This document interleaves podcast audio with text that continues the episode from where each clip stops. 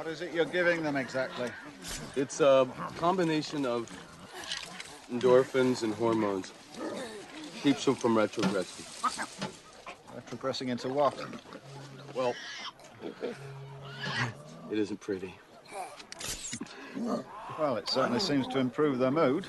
Oh, that's my contribution. Add a little methamphetamine, some morphine, some shrooms, and some other shit. Keeps them mellow, keeps them, well, keeps them coming back for more. Let's get together. I'll say it first. We all love power, and it's time for Kilmercast. Yeah, it's time for Kilmercast. Welcome to Kilmercast. Here is your host, Francis Rizzo III. Thanks, Bernard. Welcome to all the Val Pals out there listening to a new episode of Kilmercast. I'm your host, Francis Rizzo III, and I'm here to talk about the films of Val Kilmer, one of the most truly compelling American film actors of the modern era. On this episode, we'll be checking out Kilmer's volatile role as Marlon Brando's henchman in 1996's Island of Dr. Moreau. Joining us to chat about the film and Kilmer's role in it is a writer for DVD Talk, a member of the Online Film Critics Society, and a returning Kilmercast guest. It's Tyler Foster. How are you doing today, Tyler? I'm doing good. Good. What's going on out there in Seattle as we enter year two of this new one normal? I don't think I can't think of anything that I've heard of recently happening. Um, although some local places were trending on Twitter the other day, and I didn't click on them, so maybe I missed something. But I mean, it's been pretty since the election. It's been pretty chill. I can't remember anything crazy happening. I will definitely take that over what we used to have. you know, here in New York, we just recently uh, passed legal recreational marijuana, and so sales are going to start in the next couple of years. As someone who's from a state that has a lengthy, well, somewhat lengthy history of legal marijuana, uh, what kind of weed-infused hellscape can I expect to fall upon me? I mean, when it passed, I wasn't a weed user and I was worried about like running into people doing it all the time. And then that just really didn't happen. Like it happened to me once um, and not since. So, I mean, people, there's just weed stores all around. That's really the only difference. I don't, I don't, I don't encounter people, I mean, who are just hanging around like fast food restaurants or anything. I mean, of course we're in a pandemic, but Yeah, before true. then, I didn't, I didn't, I didn't run into people who I could tell were high or anything like that. So did the dispensaries take the place of vape shops, or did they kind of combine forces?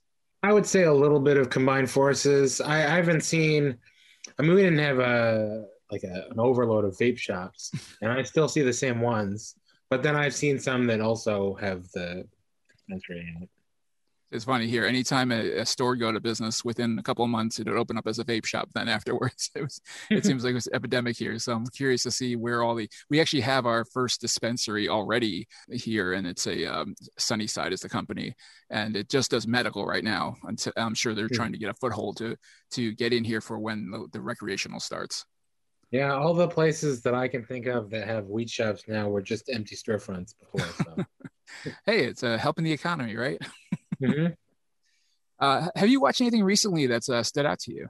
Recently, um, I mean, the best movie that I saw last year, even though it's technically from 2019, I really loved First Cow. That was Kelly That's a great one. movie. Yeah, I, I just found that movie, even though that movie, in theory, is a little dark, I Mhm. just found it very warm and friendly and just like comfortable to to be in that environment for Mm-hmm. two hours. I could have I could have continued to watch that movie for another two hours. I just I just had a, I enjoyed it a lot. Yeah, Uh, I'm I'm glad it got some recognition thanks to the uh, to the pandemic, where people actually had time to watch a lot of films that were maybe that wouldn't cross their paths previously. I won't beg on them. I saw two. My first two uh, films for Seattle International Film Festival were a whiff, but I'm not gonna. I won't. I won't. I won't pick on them or anything. I'm just scrolling through my uh, recent watches. Uh, oh yeah, I watched. I did a really great double feature a little while, uh, like a few weeks ago, of Blue Collar and Norma Rae. Oh, that's Um, nice. Yeah, and that was really enjoyable. I like both of those movies a lot. Yeah, I think I um, picked up Blue Collar from the Kino Lorber sale. Uh, so definitely a, a favorite of mine. I, I moved. It wasn't. I'd been planning on doing that double feature for a while because I have this group of people that I've been watching movies with during the quarantine, Mhm. and um, uh, I've been planning on it for a while, but then of course Yaphet Kotto passed away, so Mm. I moved it up in honor of that. And uh, yeah, it was both of those movies are just great. Yeah, I started watching. Um, I don't know if you have HBO Max, but I started watching it close enough. Have you seen that? I haven't seen it yet. It's a, it's a lot of fun. I, I mean, I'm a big Jason Mantzoukas fan, so anything with him in, I'll watch. Uh, but man, I- did not expect because I'm not a fan of. Uh, I think the guy who created it does the regular show on Cartoon Network, Hmm. and uh, I'm not. Can't say I'm a fan. I've, I've never watched it, but I might have to check it out after watching this because he's got a really interesting sense of humor, and uh, the show is a lot of fun. It feels like there's a lot of uh, animated shows in this era where uh, I look at it and I find the aesthetic of the animation a little unappealing, so I put it aside. But then, you know, people people encourage like enough people say it's good that I come back around and watch it. Um, Yeah, I definitely get that feeling from a lot of Adult Swim shows. That there, there there's an off-putting feel to a lot of the animation. Regular show is one of those shows, but I have heard good things about it. So So before we dive into today's film, why don't we go back in time? Gather round as we put Kilmer in context. So The Island of Dr. Moreau was released in America on August 23rd, 1996, which is a long time ago, but shouldn't fe- really feel that way. Uh, the Democratic National Convention was about to get underway in Chicago, where Bill Clinton was nominated for a uh, reelection, uh, while the Republican National Convention took place in San Diego, which gave us candidate Bob Dole and a second term for Clinton. So that worked out. The San Jose Mercury News published Gary Webb's three part series on Reagan's CIA's role in the crack cocaine importation to fund the Contras. Uh, huge story, which uh, I, I wonder today if that had happened under Trump, would it be a story even if people just be like, well, that's just what you do? Uh, former state uh, president of South Africa, F.W. de Klerk, made an official apology for crimes committed under apartheid to the Truth and Reconciliation Commission in Cape Town. Uh, at that time, um, this obviously ties into some recent news. Prince Charles and Princess Diana were officially divorced around this time. So uh, the changing of the guard there in the royal family. One that really stood out to me here Osama bin Laden declared a jihad on the United States, which then five years later would lead to 9 11 obviously this happened and i guess nobody in america really paid attention to it at the time uh, but it, it was right there in front of us and unfortunately we paid a big price for that um, looking at the entertainment landscape number one on the billboard chart was the novelty dance hit macarena by los del rio are you a big macarena fan tyler I remember the Macarena. I don't know that I was a fan, but I remember it enough. I mean, obviously, the, the success of the song was built by the dance that they that goes along with it, which I, I don't think you can go to. It could have gone to a wedding at the time without seeing people dance the Macarena. Uh, for me, it's the music video. Uh, do you remember the music video for Macarena? I don't think I saw the music video. So um, it is. It's been. I've seen it described online as the most diverse music video of the '90s because it's just a selection of varied women dancing the Macarena uh, and lip syncing to the song. Because uh, a large part of the song is sung by a woman, not two guys in the band, the, the uh, Los Del Rio. The it's actual woman who sang the song that is most of the chorus, most of the uh, the verses. I mean. Uh, she only got paid a flat fee for the song. She never saw any royalties from it, which is kind of sad she was just a studio singer for the the guys in Miami who remixed the song into a hit. And so the video is all these just incredibly gorgeous, varied women from different nationalities and backgrounds, just wearing the most 90s clothes of all time and uh, just singing and dancing. And it's just such a good time. I love watching that video. And I can understand why the song became such a huge hit because it's so catchy. Although, if you listen to the words, if you understood, which I obviously didn't, uh, since I don't speak Spanish, the words are a very depressing song because it's about this woman who is cheating on her boyfriend who's in the military at a way, you know, away at the, with the military, and she's just going around with whatever guy she can find and uh, bragging about it essentially in the song. Always makes for a great hit is to uh, is uh, adultery. Did not did not think I was going to learn so much about the Macarena today. I am always ready to talk about the Macarena. That's your next podcast. There you go. Macarena cast. well, and number two was Donna Lewis. You know Donna Lewis? Uh, nah, the name is familiar, but not off the top of my head. Yeah, I didn't recognize it either until I listened to this song. And I was like, oh, well, this song I think played everywhere, which was I Love You Always Forever. It kicks in here. Such a bouncy pop hit. Like, just the, you know, the song is going to be hit when you hear this kind of just like almost like nursery rhyme kind of rhythm to it, just flowing. Oh, you know, boom, boom, boom, boom, boom. It's no wonder it was a one-hit wonder, though. She really never had another hit after this. It's just the feel of this song is specific to why it was so popular. She did uh, have another song that same year called Without Love, which is also pretty big. It got into the top 50, not a huge hit like this one, but also well. And then she did a collaboration with Richard Marx on the soundtrack to Anastasia, the animated film. Uh, so, but that was the last time she would uh, chart in the US. Um, and now she still performs, but she's not a, obviously not a hit maker like she was at this one point in 1996. And then in third, you know, he's a regular on this chart uh, for some reason, and that's LL Cool J. so this is LL Cool J's Loungin'. You know, last time again it was a song that I never heard, and this time again, this song has no impact on me. I, I've never, I don't remember it at all, even though it has this chorus, which is moderately catchy. Uh, it was actually sung by the girl group Total, who they didn't they didn't even get a feature credit on this song, which is odd. Usually you have like with or featuring. They don't even get mentioned, even though they were their own band with their own successes. But Weird. tucked in here. I think I'm remembering something else, but somehow Total stands out to me more than this one. I can't, I can't say what I can't say what bell, what like distant memory bell it's ringing, but Yeah, I don't think it's one that's going to really like be a core memory to most people, in the band total.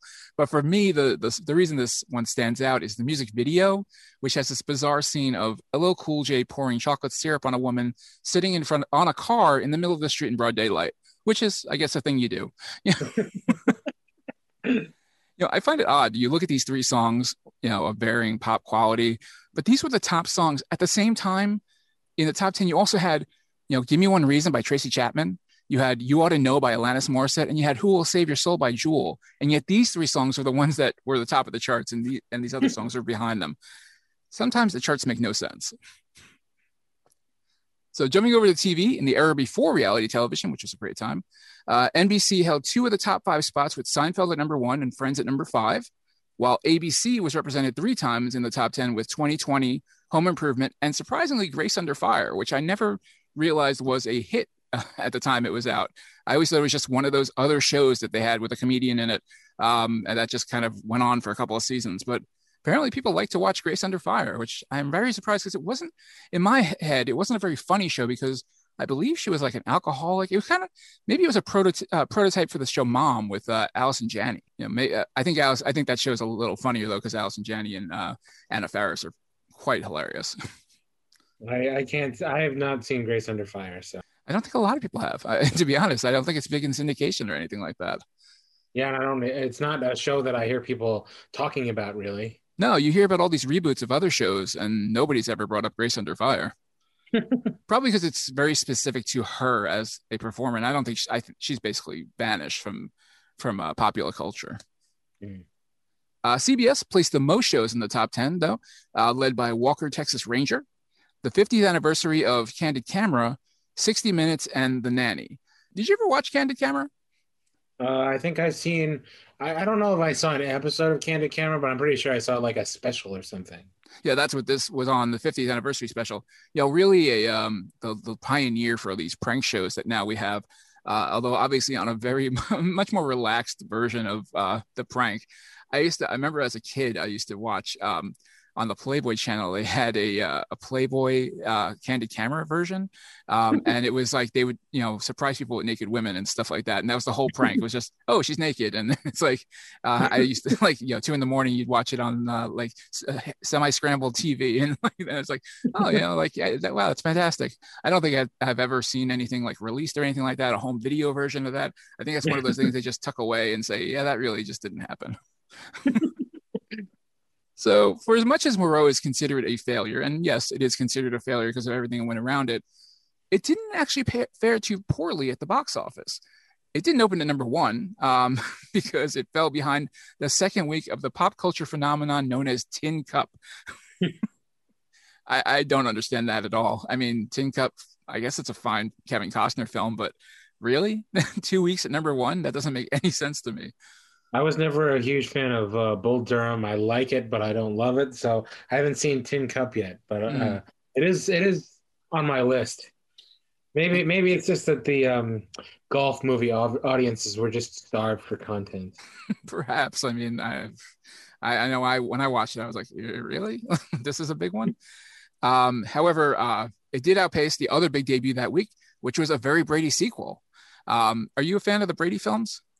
I really liked the first one, and I really did not like the second one. So. Well, why didn't you like the second one versus the first one? I mean, yeah, I agree. The first one is fantastic. It's amazing. I just felt like the comedic alchemy of the second one was a little bit off. It didn't have the same snap or wit that the first one had for Mm. me. Yeah, the second one, I think, if now it's been a little while since I've watched it last, but I remember it being a little more um, cheeky about what it was doing with the characters. Like the other one was, it, it took these characters and put them out of time. The second one was like winking at, at you the whole time with it because the second one didn't the second one have more of the um, romantic relationship between the family members at one point. That I don't remember. I just remember it has a whole like kidnapping plot almost, right? Mm. Where uh, uh, the mom gets taken. That's that's vaguely what I remember, and because it's um, Chris Matheson, I think. Mm-hmm. Yep. Animal House. He's the villain, and I yeah, I just I don't know. I, I it was not a movie that I enjoyed. I really I look forward to it after liking the first one because Oh, I yeah, absolutely. one a couple of years ago, um, but uh, that one was not for me. Mm. so the rest of the chart, you had the top three, followed by uh, A Time to Kill, a solid film, uh, Jack, uh, which uh, Robin Williams, and the ninth week of Independence Day, right there. Mm. And then you had The Fan uh, with uh, Wesley Snipes. Uh, you had Emma, and then two new releases finished out the top ten. At number nine is one I don't think I've ever heard of in my life. The film is called Solo. Now, obviously, this isn't the Star Wars Solo; it's another film. Do you know the film Solo? I do know this film solo because every time when the the new one, the Star Wars one was coming out, everybody made jokes about the other one. So that's the only reason I know about it. I believe it has Mario Van Peebles in it. Correct. It's about Mario Van Peebles and directed by Norberto Barba, somebody who really didn't have a big career in, in uh, film, but definitely had a very solid television uh, career. He did Preacher and Law and Order and just tons of other series. Uh, and yes, Mario Van Peebles as an android killing weapon that was designed by the military and utilized to enter into Latin American wars to destroy the rebels. I mean, I don't know. like it, it seems so of the time, really, for sure. Almost like it should have been of the 80s, though. I think it was. I think for the when the Star Wars movie was and the title was announced, it was just a lot of people going, "Not my solo," and then a picture of the DVD cover. Well, apparently did well enough to be at number nine, but forgotten nowadays, I think, except for when somebody makes a film named Solo. and then the number 10 was the Edward Burns film, She's the One, which is pretty impressive uh, considering it only opened in 459 theaters, whereas Solo opened in 1,230 theaters and earned only $80,000 more than She's the One. So obviously, there are a lot of fans out there of Edward Burns who found their way to those limited theaters where the film was playing. I never saw She's the One, and I had I bought. They put out the Brothers McMullen. That's Mhm. one of his other movies on Yep. a signature series Blu-ray, and I had it for a while, but I, I guess I just didn't watch it. So Yeah, not I I, I appreciate Edward Burns' craft, but it's not something where I'm like I really need to watch an Ed Burns film. also opening that week, although outside the top ten, was the comedy Carpool uh, with David Paymer. I don't know if you remember Carpool or if you've ever seen that. I think I, I actually wanted to see it at the time, but I didn't, and then I, I still have not. Isn't it directed by somebody of note? It might Maybe. be. I, I mainly know it for being having David Paymer and uh, Tom Arnold is in the cast, and it's a it's kind of a crazy film, like a lot of weird scenes that don't go together, and just a, a very bizarre situation. And but anything with David Paymer, I'm pretty much down for. Yes, it is directed by Arthur Hiller, the director of The In-Laws That's amazing. and uh, See No Evil, Hear No Evil, and Love Story. Yeah, Carpool seems to be a step down from all those. Also, uh, opening at that time were a couple of blockbuster video favorites Foxfire with Angelina Jolie and Freeway with Kiefer Sutherland and Reese Witherspoon. I remember Freeway so much from, I, I, I must have seen that film on shelves in Blockbuster and video stores so often. I, I, I've never watched it. I have watched it, and I just don't really remember it. I think I liked it at the time. Um, it is sort of an interesting, like Little Red Riding Hood riff. Hmm. Um, where he's the wolf and she's the little Little Red Riding Hood. But I need to watch it again. I mean, uh, people seem it has a cult following. Definitely. And then uh, Foxfire, I've actually heard a lot about recently because I have. It's a film directed by a woman, and uh, I have this. Uh, you know, every year I do the 52 films by women pledge, so that's one of the ones that's been on my list for a while, and Mhm. it seems to have a pretty positive reputation. Foxfire. Yeah, definitely. Foxfire and Freeway definitely carried some fans out of the uh, their limited appearance because Freeway only appeared in six theaters when it was released. I think it really built its audience on video uh, at that you know in the '90s heyday of DVD. Uh, you put Reese Witherspoon on the cover. I think she's wearing a, a midriff shirt in, on the cover of the of the box, so that's going to sell a few copies. For a movie that only opened in six theaters, I mean, they eventually made a sequel, Freeway 2, The Confessions of a Trick Baby, starring Natasha Lyonne. Is that legitimately a sequel, or is it one of those like, uh, yeah, they just stole the title? It might be. I, I don't really know. I mean, I just know that it's called Freeway 2 and it has Natasha Lyonne in it. I have Okay. not seen that one. that series is one is uh, two for two when it comes to great stars. Yep. well, we're gonna take a little break, and then we'll be right back to talk about the island of Dr. Moreau.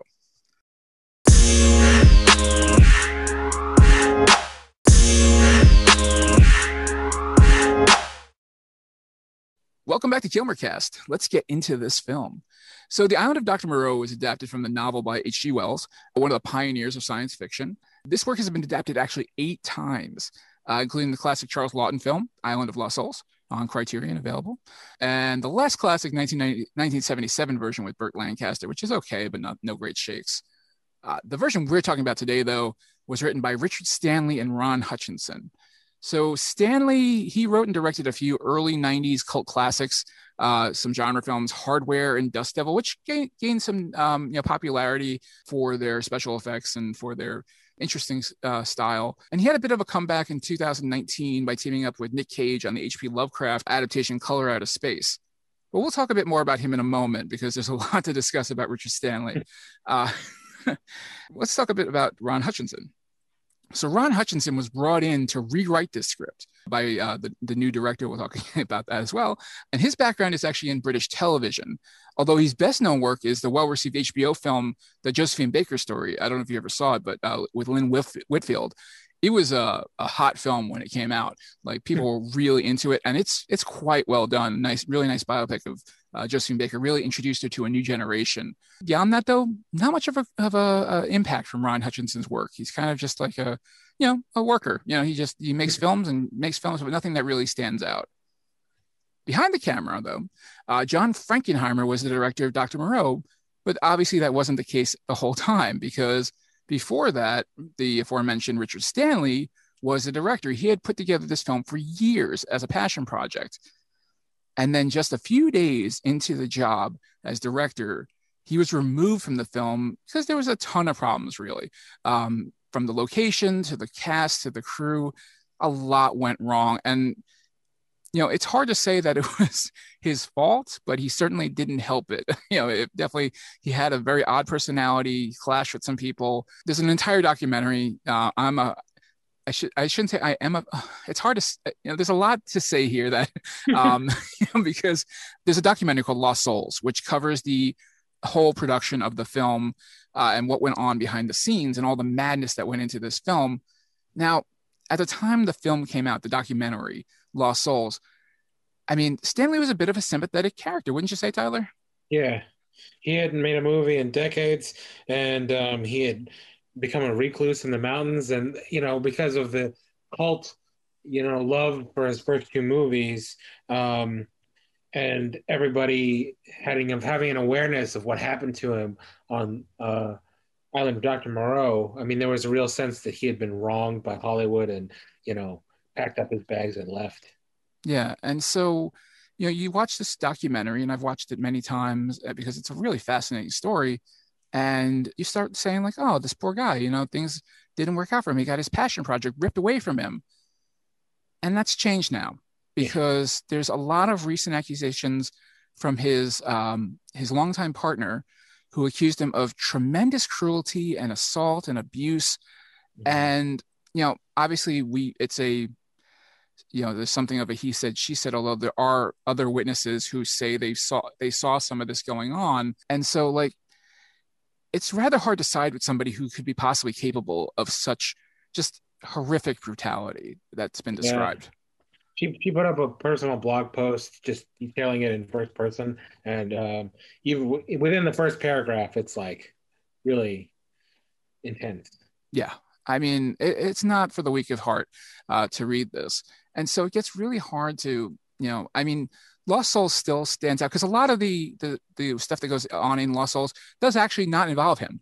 He uh he's the beginning of the story he's the end of the story he's a constant presence in the story. But um, a lot of the stories are being told by people who are on the set the actors and the and the cast. And so you kind of can divorce them from lost souls and enjoy it as a uh, interesting story of this just tortured production but man having him involved with it makes it less enjoyable in a, in a big way Yeah. Uh, and then because I remember he talks about how he's even like distantly related to somebody and somebody relevant to the story. Oh, he's just actually he was distantly related to the guy who inspired Colonel Kurtz. That's how he that because um he he pitched the studio on directing and they went behind his back and they tried to hire Roman Polanski, which yeah, another another figure who is not really good choices they're making yeah, they tried. They went behind his back and offered it to Roman Polanski, um, and so he he had a meeting with Brando because Brando was already interested, and um, he won Brando over. So Brando used his leverage to make sure Stanley got the chance to direct. Mm. for a short while Yeah, for a short while, and then And uh, well, you can go ahead.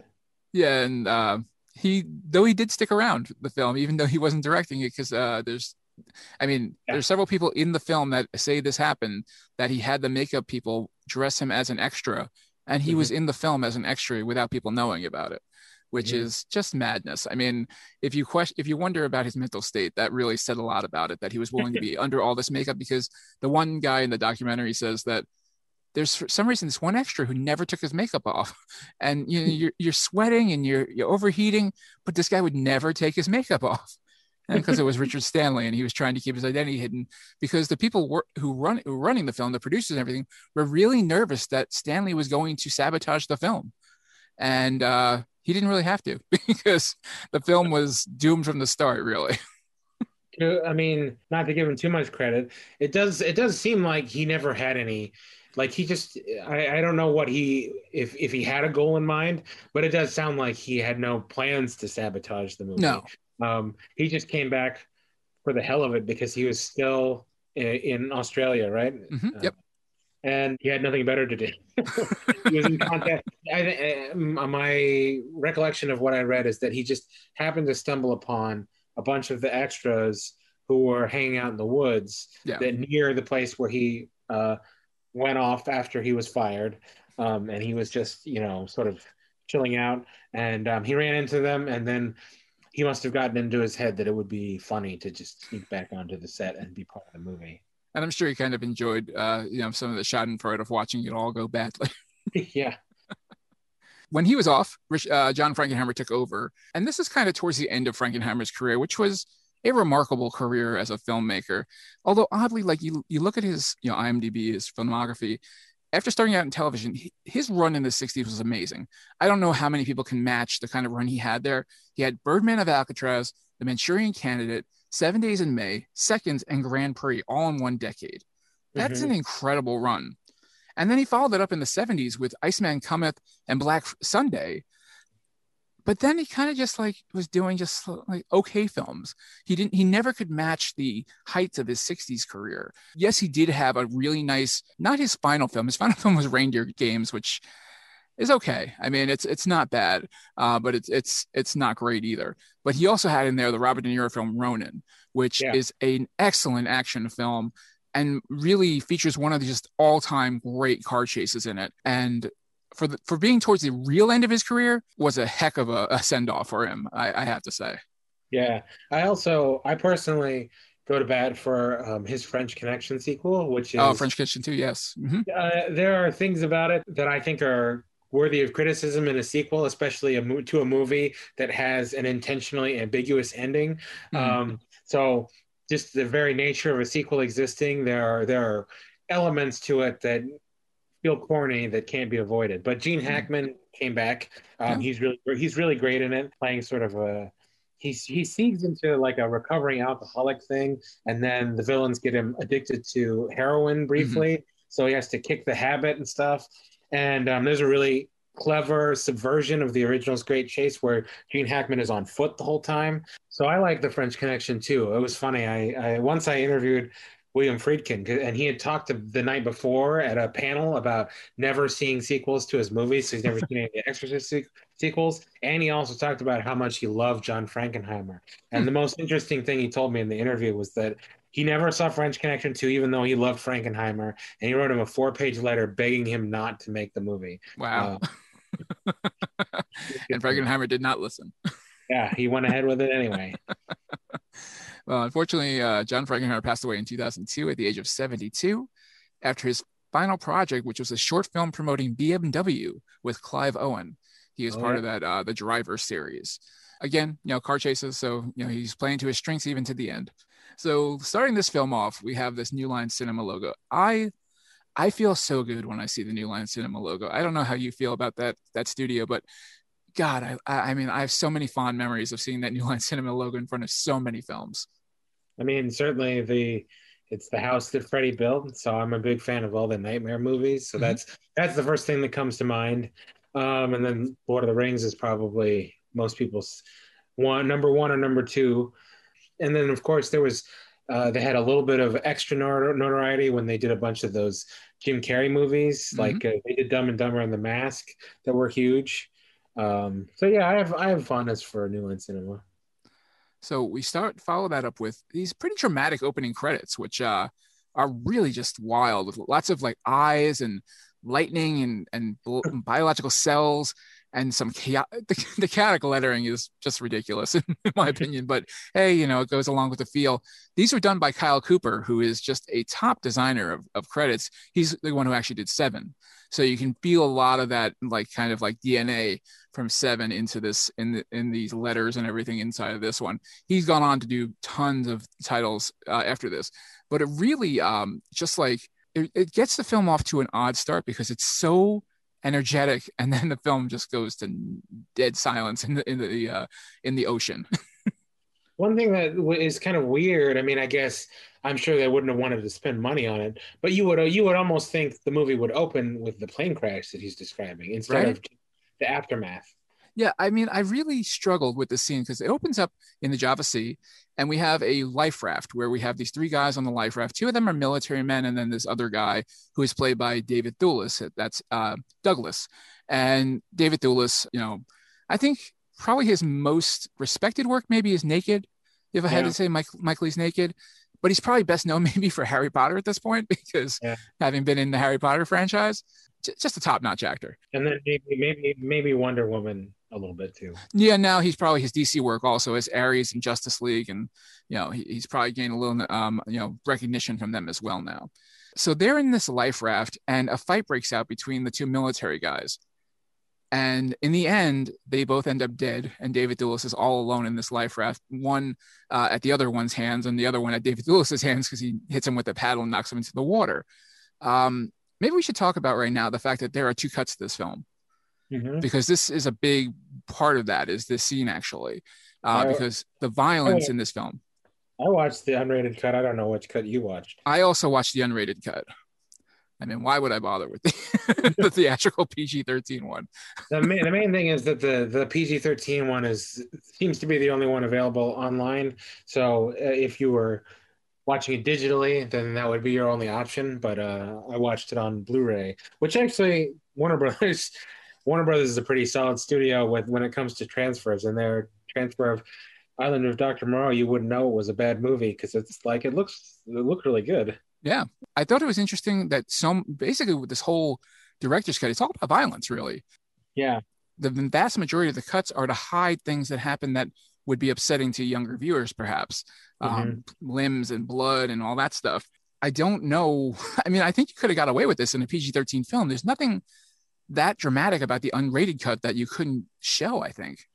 Uh, I mean, there's the you know I don't know if we want to jump ahead, but there is Brando's death. I think that's probably the most graphic thing where they, you see his Yeah. arm being pulled off. Even I guess, Uh, but even at that, it's it's not that. I mean, one cut maybe there you you'd probably be able to have to make to just cut off a limb being removed.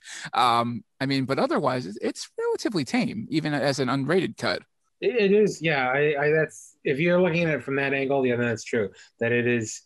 Uh, it doesn't feel like too extreme. Yeah, it's not a gory film. if anything, it's just creepy from some of the creature effects. Of course, I also think that um, the, uh, I guess, for lack of a better term, the Overton window of what constitutes a PG 13 has definitely been sliding over Mm. time. I think, uh because I, I remember, I feel like there was a period where if you put blood in it, then you were going to get an R rating. Hmm. Um, and there's there is plenty of blood in the PG 13 or this unrated version of Dr. Moreau. this is true. It is it is pretty tame overall. hmm So I have to ask this scene where Thewlis is now alone in this life raft. Was it necessary in any way? Uh, I mean, it's like if you're not going to show the plane crash, there is a question of how how does he how does he get there? I don't know that this this scene was the way to do it in terms of knowing that this was a movie that had had trouble behind the scenes. Just the fact that it opened with him narrating was like that feels like a that feels like a patch. You covered like something a- out there. so uh, I mean, it, it, it's it's not a good scene, but it's also like I don't know how else to open it if he's going to run into this the our Val Kilmer character coincidentally. I mean, you do end the film with a voiceover. So, and if you open with a voiceover, he can just explain day whatever in this raft, and then here comes a boat. That's true. I mean, it really, because I I didn't know from this point. I was like, okay, well, is he a badass? Maybe like that he can fight for himself? Because at no point in the film does he prove that outside of the scene where he defends his his life on this boat. Uh, so it doesn't set a tone for the character, that's for sure.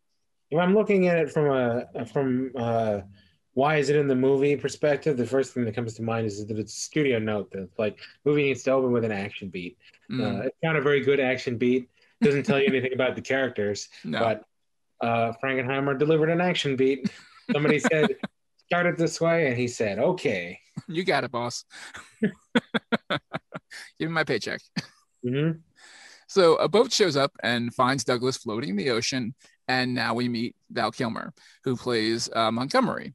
If you never saw a film before with Val Kilmer in it, and you laid your eyes on him in this film, you know instantly he's a movie star. Like he just has that presence right off the bat, where this guy is interesting and unusual. I mean, he's got those glasses on. He's setting up the drugs for for Douglas. He said, he asks him, "Are you a doctor?" No, I'm more of a vet.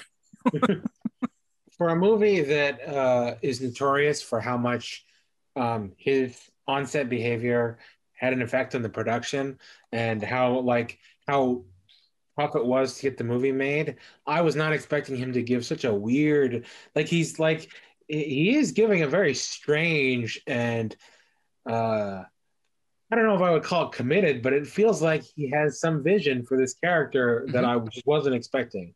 No, I mean he brought a bit of Jim Morrison to the role in a way, uh, you know, because there is a lot of drug use involved in this film, and we'll learn, see later a bit of a, a, a shift of character when he uh, decides to uh, embody Brando, which is a fun moment.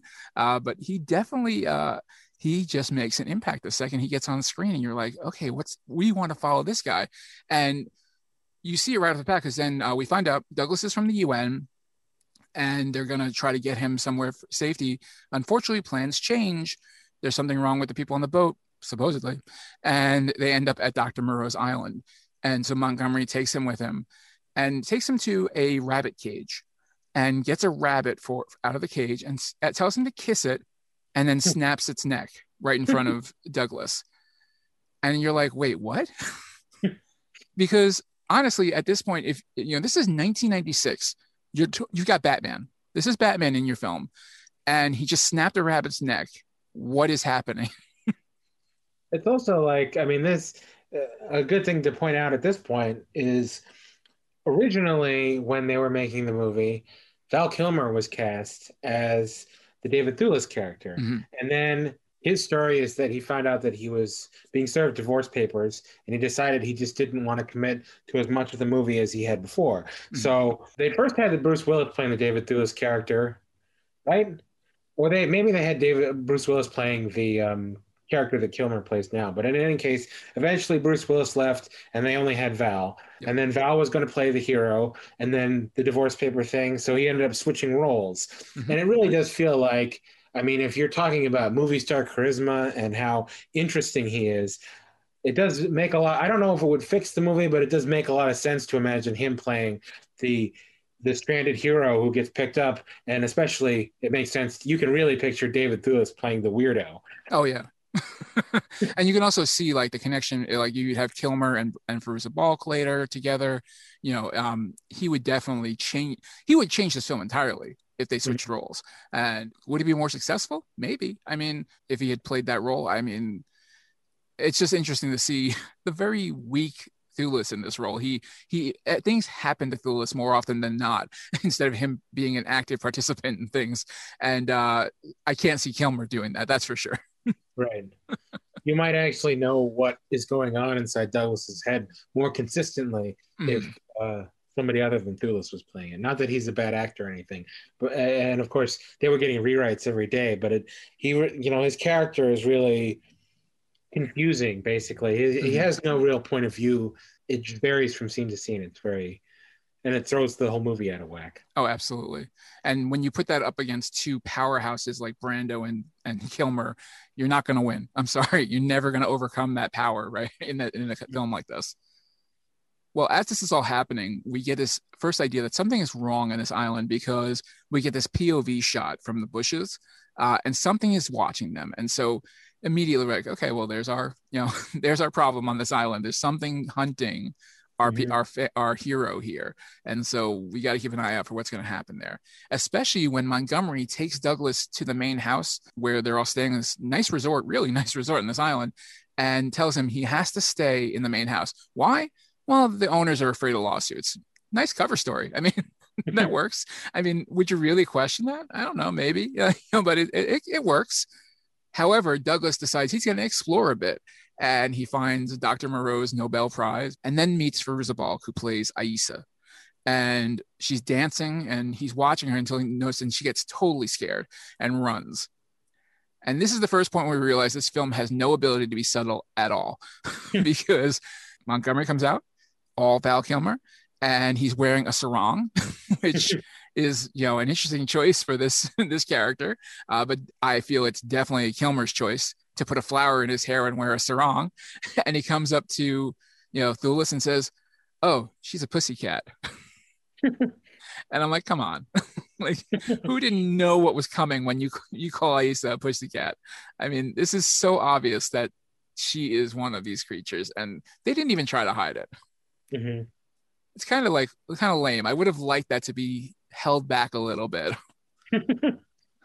I, I again, uh, my real thought on uh, Fairuza Balk is just like Kilmer and Brando and even Thewlis. It's like I was mostly just impressed that none of these people really seemed like, even though there was all this strife going on behind the scenes, none of them felt particularly checked out. Like they. They, No. they gave good performances in the movie. They they're certainly committed to making what they can out of what they've got. Yeah, you'd have a hard time finding somebody in this film who's sleepwalking. Yeah, Mhm. everybody seems like they want to do something with their character. It depends what kind of character they have, unfortunately. that, Yeah. that that decides how successful they are at that process. So Montgomery takes, you know, after you know talking about Aisa, takes him to his room and then locks him in. And so we're like, uh oh, you know, this is a problem. He's getting locked in. However, Douglas is resourceful and he unlocks his room and goes exploring. And now the film really kind of kicks into gear as a sci-fi freakout because he finds cages of animals and a surgical team.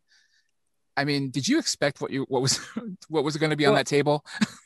What was most interesting to me is that I, I wasn't expecting it when I was watching the movie, but the moment it showed up in the movie, I was like, "Wow, that is almost shot for shot one of the storyboards they that's in the Lost Soul Oh, documentary." absolutely. I really I remembered that image, And I, when I'm watching the Lost Soul documentary, I feel like, like the impression that them putting that storyboard in the movie gave me was that this is not something that got realized, but it's there on the screen. It's pretty much exactly the way I remember it, which is really was, was surprising to me because I've I, I don't really know what I was expecting out of this movie, but I certainly expected it to be more uh, like like that it wouldn't have so much strange stuff in it. Like I, Mm. I thought more of its spirit was going to be sapped out of it, but it's it, it, the movie, for all its flaws, certainly puts a lot of wild imagery into it.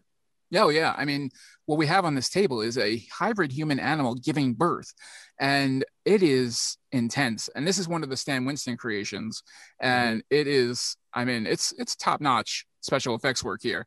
It's disturbing. So uh, I read an IMDb trivia piece that said um, the creature was designed to be dead, and then on the la- near the last second, Frankenheimer said, "I want it to be alive while it's giving birth." So they had to add a bunch of rigs to the effect on the spot to make it move, and they managed to do that inside like an hour or something. That's amazing. I mean, it really looks good on screen, and when it gives birth and he sees and uh, Thula sees the baby and says, "Oh my God, I buy it." You know, it's a stupid thing to do in that moment to say anything because you're going to be caught. But yeah, I think I might gasp if I saw what was happening on that table.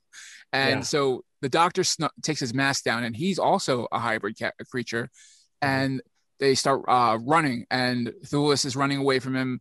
You've got creatures in tuxedos, which I was like, oh, that's interesting. Like that's a really weird little detail to have these creatures in tuxedos. Kind of, you know, a very colonial kind of, you know, um, feel for this film. To and we'll talk a bit more about the themes that are around the edges of this film because it doesn't it, it really tr- doesn't hit them head on, but there's a lot of little themes around the edges that you go, oh, okay, I think that I think that's what they're touching on here, uh, but they're maybe not going head on because it's not that kind of film. It's really a, a sci-fi action-ish film or horror film, if you want to say that. Uh, so he runs away from the creatures and he's rescued by Fairuza Balk, Aisa, and he, Mhm. she tries to get him on the boat, but they're intercepted by the Tuxedo Squad, and he can't get away they do uh, see more creatures, and then they finally get introduced by to a Sassamon, who is the uh, he's a primate kind of creature, and they take him to a village of creatures just like them. There's a ton of these creatures in this village, and he gets to meet the Sayer of the Law. Uh, one one key thing when they're running when they're running away and it's just Thewlis and Aisa they're trying to escape. Uh, one key thing that they find is they find another dead rabbit. That's true. Yes, uh, there is the dead rabbit in the in the forest, and that's going to come up in a little bit uh, because, as I said, we meet the Sayer of the Law. So the Sayer of the Law, played by the great Ron Perlman, is the person who runs basically the creatures from the creature side of things. He's the person who lays down the law, which we'll find out where the law comes from. But he's the one who is kind of a combination preacher, prophet. He's the religious leader essentially of the group from their side. Uh. He's, I guess you could call him like a liaison between the doctors and the creatures in a way because they hand him the law and he hands it down to them. And that's where some of that theme of religion comes in in this film because uh, religion, though it's not explicitly stated except for the idea that they call Marlon Brando father, and you have all that you know Judeo-Christian father and iconography like that, and also the the one son M'Ling is a true believer of uh, religion. He actually reads the Bible in the in the film, so you get this idea that religion is controlling these people, which I think is an interesting little theme to touch on. That the uh, the white colonials are using religion to control you know so-called natives because they've been invented there at this at this uh, island to control them through religion, which I think is an interesting little touch there. It's definitely uh, it's even reinforced by the fact that the things that Ron Perlman was preaching about are not really they're not uh, broad enough to be a faith. They're basically just morality. You Mhm. know how how they should act and behave. So the the idea of how religion works has even been boiled down to its essence. Mm. Yeah, just the rules. Yeah, just the rules. Well, they're trying to help out Douglas and uh, Aisa, but unfortunately, the father has come to the village. so we've now had decades of seeing this image of Marlon Brando from this film covered in white uh, makeup with his, you know, his uh, like flowing white robes and everything. But what did you think the first time you saw this vision of Marlon Brando like this? Honestly, I mean, before I actually sat down and watched the whole movie, I thought that was just how his character looked. I had no idea that that was just sunscreen. Yeah. Um, that's just what he is in this movie, and I just thought that was strange. But um, it turns out he's playing a fairly, I mean, on some level, a fairly normal person. Mhm. Uh, he's just like he has a sun allergy, so when he goes out, he cakes himself from head to toe in this white makeup or this white sunscreen, so he doesn't get burned. and of course, he has his uh, tiny uh, sidekick with him, which was uh, notoriously parodied in uh, Austin Powers 2, Mini Me. Yes, uh, Nelson De La Rosa, who played Miguel. Uh, what uh, a sight! I mean, like, there's a line in this film when uh, Thewlis meets meets the family, and he's very upset about this whole hybrid thing. And he says, "Look at these people! Look at him!" and he's so freaked out by this guy who, and that's like just some makeup on the world's smallest person. That that is not a makeup effect. It's not a you know he just has some makeup on, but he is that small, and it is. I mean, it's him, but it is shocking to see, uh, Mhm. especially when you put him next to Brando, because you have Brando, who is a very large man next to the world's smallest man. And I love in Lost Souls the stories of Nelson De La Rosa, who apparently his ego is inflated by Brando, who loved him. and he would go around and just be a jerk to everybody. I had forgotten about that, but uh, you bringing it up has brought it back. apparently he was like you know sexually harassing the women on set. He was just being a jerk to all the guys. It's like because brando loved him so much he wanted him to be a star in the film. And like brando got what he wanted because he was the star of the show really. There may also be some element of like, what are you going to do? Like, get mad at me? well he meets the family. You know Thewlis meets uh, the family and there's a great scene uh, and like you said parodied by austin powers of brando playing the piano. And then on top of the piano is a smaller piano where nelson de la rosa is playing that piano. Like you said the, this moment does not feel like it belongs in a studio film. This is an Sure. independent film like this. Cer- certainly, I can't think of, I mean, other than the thing that was intentionally making reference to it, I can't think of anything remotely like it. It is very, you know, uh, again, as I will have said and will say, you know, you there's a lot of things you can say about the quality of the film overall, but it certainly puts some images on screen that you can't that you just have no counterpart. They're just so weird and unique, and uh, certainly that's worth something. Yeah, definitely. I mean, you could do this in a very boring way, uh, this whole story, and that was not what happened here in this film. It Mhm. went for it, and you know, and we'll talk a bit later about you know how I think the impact of having a Brando and a Kilmer, especially on the set, will help you try to go for it because they w- they'll do anything basically. When I was watching the uh, piano scene, the first thing that came to mind was Tod Browning's movie Freaks. Mhm. Yeah, absolutely. Another another movie that sh- showcases a lot of people who had real disabilities Mm-hmm. um, in a way that is just interesting and not not.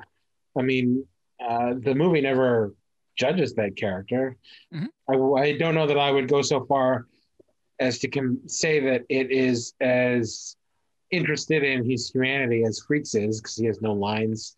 Um, he's sort of a character that follows Brando's character around. But um, certainly, even even the idea of making those connecting those dots, you know, I don't know that you would have been expecting that in a major studio blockbuster from 1996. Definitely not. I, I'm pretty sure New Line didn't expect it. well, they decide they uh Brando brings them back to his home and they have dinner. And I, I couldn't quite understand why the fa- like because they keep he keeps referring to the creatures as family, but they all act as servants to him. and Mhm. I, I was like that's an interesting like dynamic there because why i mean aisha is the only one who isn't a servant uh, because probably i assume that's partially because she doesn't look like the rest of them and so then you get into the ideas of racism in this film and where if you look one way if you look like the people who are in charge you get treated one way if you don't look like them you get treated a different way And I mean, that would be something to you know, if the movie was more interested in playing those themes out, I mean, I can certainly see the setup in which the Brando character doesn't consciously realize he's doing that. I mean, Aisa represents the, a blend of human and animal genetics that is closer to what his goal is. Mm. So if he treats her differently, it's because he he might be viewing it through the lens of his work. He's not necessarily trying to other these uh, creatures who look different because he does he does certainly in his own mind have a lot of compassion for all of them. Mm. But uh, yeah, it's just weird that the other ones have to dress up in tuxedos and serve them dinner and all that. yeah. it's like, um, what? like, you That's- really have your kids do that? That's an additional. That's the layer that might have been exploited a little more in a in a film that was more interested in, you know, ex- going into those details. Those themes, yeah. Uh, so Moreau, t- Moreau tells Douglas of his work and how he wants to perfect humanity. At that point, they bring up part of the meal for Val Kilmer's character, which is the rabbit that you mentioned before. Uh, well, not well, you mentioned a dead rabbit. He killed a rabbit for dinner, and so there's been a bunch of these killings. And then they find out that one of the creatures killed the ra- a rabbit out in the in the jungle, and they Mhm. find out it was, uh, and the name escapes me at the moment, uh, like Lome or Lomai.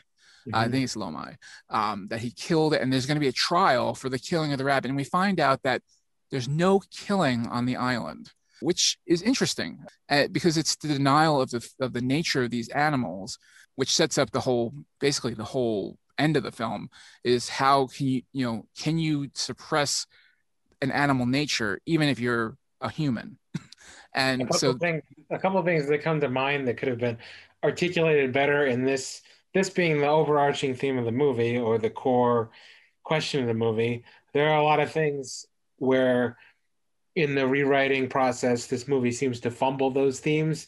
Where it's like, I, I think it could have probably been a lot better explained why uh, the Moreau character thinks that mixing human, like what, what, what. He, I, it seems more like he's trying to get human qualities into animals as Mhm. opposed to vice versa. Because of course, I don't know why you would look at animals that instinctively act on their base in their base natures and say that's the thing that I want to combine with humanity to make Mhm. something completely peaceful. That doesn't necessarily make any sense. And then also you wonder, um, even though he freaks out at the table, it doesn't seem to drive much of a stake in the relationship between Moreau and his lead scientist. That his lead scientist is willing to kill animals Mm. and eat animals, which is interesting. Yeah what exactly is the quality he's looking to pull out of animals?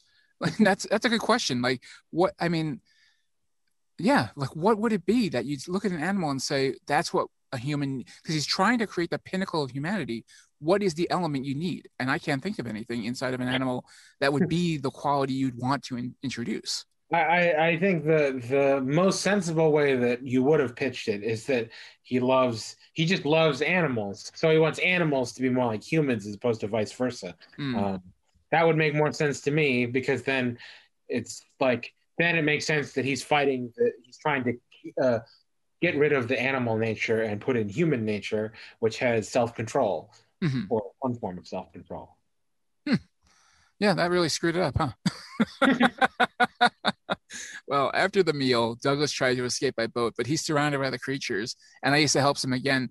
I have to say, so they run along the, all of the island essentially at this point. How long was this chase in real time? Because it goes from nighttime to broad daylight by the time they're done chasing them. It and he's been there all day at that point. So is he up like 24 hours just running? How is he surviving this? I don't know. And uh, my my I like the the scene where he tries to get on the boat is also very funny to me. I mean, I think we we we skipped over a scene which is the trial, but the scene where he tries to escape on the boat before we go back to that is very funny to me because it feels like such a you know the screenwriters had a dead end, which is just like he should try to escape. Something stops him, and then so he gets on the boat, and there's all these weird hybrid rat creatures, Hmm. and then he just runs away, and that's Yeah. the end of the scene. There's no real follow up to that. You never see the rat creatures again, Nope. as far as I can remember. So it's just like, ah, it's a quick fix. I suppose that makes sense. Yeah, I mean, he does this chase and he actually uh, sees Loma running around in the forest. This was interesting because this is one of the this is the first digital character that was created by Digital Domain in the scene, the Hmm. first ever fully digital. Uh, I mean, they would go on to be one of the top FX shops in the industry. I mean, they did Titanic, X Men, Avengers. I mean, if there's a superhero film, they've worked on it for sure. And th- this is where it started. It's pretty good for the start. I mean, you know, yeah, it's obvious that it's it's not completely part of the background of the scene, but it's it's a darn good motion for a, a first time digital character. certainly they were this is one of those ones where it feels like they were intelligently conscious of like how to help hide the scenes and uh, like make the make it look effective without putting the uh, the visual effect front and center in a way that it couldn't handle. Mm. There was Yeah, a they, of they definitely camouflaged it. good good planning went into the way it blends with because there is a guy in full makeup at some points. So Mhm. Yeah, it's a really nice job, and it's followed up since we, you know, now we see Lome. The trial is actually the next scene um, after this, and during the trial, one of the sons of Brando kills Lome, mhm. and now I was like, wait, what? You you are allowed to kill? if if it's what are the rules here? I'm losing track of what the rules are. Well, they do they do freak out about it. I just think that that moment could have been built up in a way that made that that fit the scene more, where it was, I suppose, more unexpected. Mhm. Um, but it's the the the way the scene plays out is kind of weird. Certainly, it should be a big important moment that he decides to kill him, and then that should call into question the whole experiment. But it just doesn't play quite the way that it ought to. I think. No, and and it, they after that they burn his body, and really it becomes like that killing is just a meth a way to get to the point where they find out about the implant, Mhm. because at this point hyena, who's one of the creatures, goes into Lome's bones, which are in the incinerator now, and finds this implant, which is what allows the father it allows uh Moreau to control all these creatures because he has an implant that gives them pain. Yeah, he And- has a little he has a little thing around his neck that it has just like a it, it basically looks like the keypad of a telephone. Um, And um, if you want, if, they're not responding to something that he's demanding, then he can press a button and um, that it has an effect on them. It's like a like a dog whistle sort of, and um, it, it incapacitates them until he stops pressing the button. Yeah. So when Lom- Lomai, uh, Lome's implant is found by the hyena, he didn't this is really creepy. This is again the body horror kind of thing that we get out of this film, where it's it's very creepy. He reaches into his own body, he digs into his own flesh, and Mhm. removes his own implant, Mhm. and realizes, oh, he's now free. And this is when everything changes in this film, because now the animals are dangerous. Up until that point, they are just pathetic creatures that the father can control with his magic garage door opener. Before that, and at this point now, he knows what he can do, and that's really bad. And this is where everything will go for- fast forward essentially now, because in the next scene, Montgomery is shown drugging the animals because he does this on a regular basis because he has to give them drugs to keep them from regressing into animals Mhm. which you know doesn't say much for Moreau's experiment.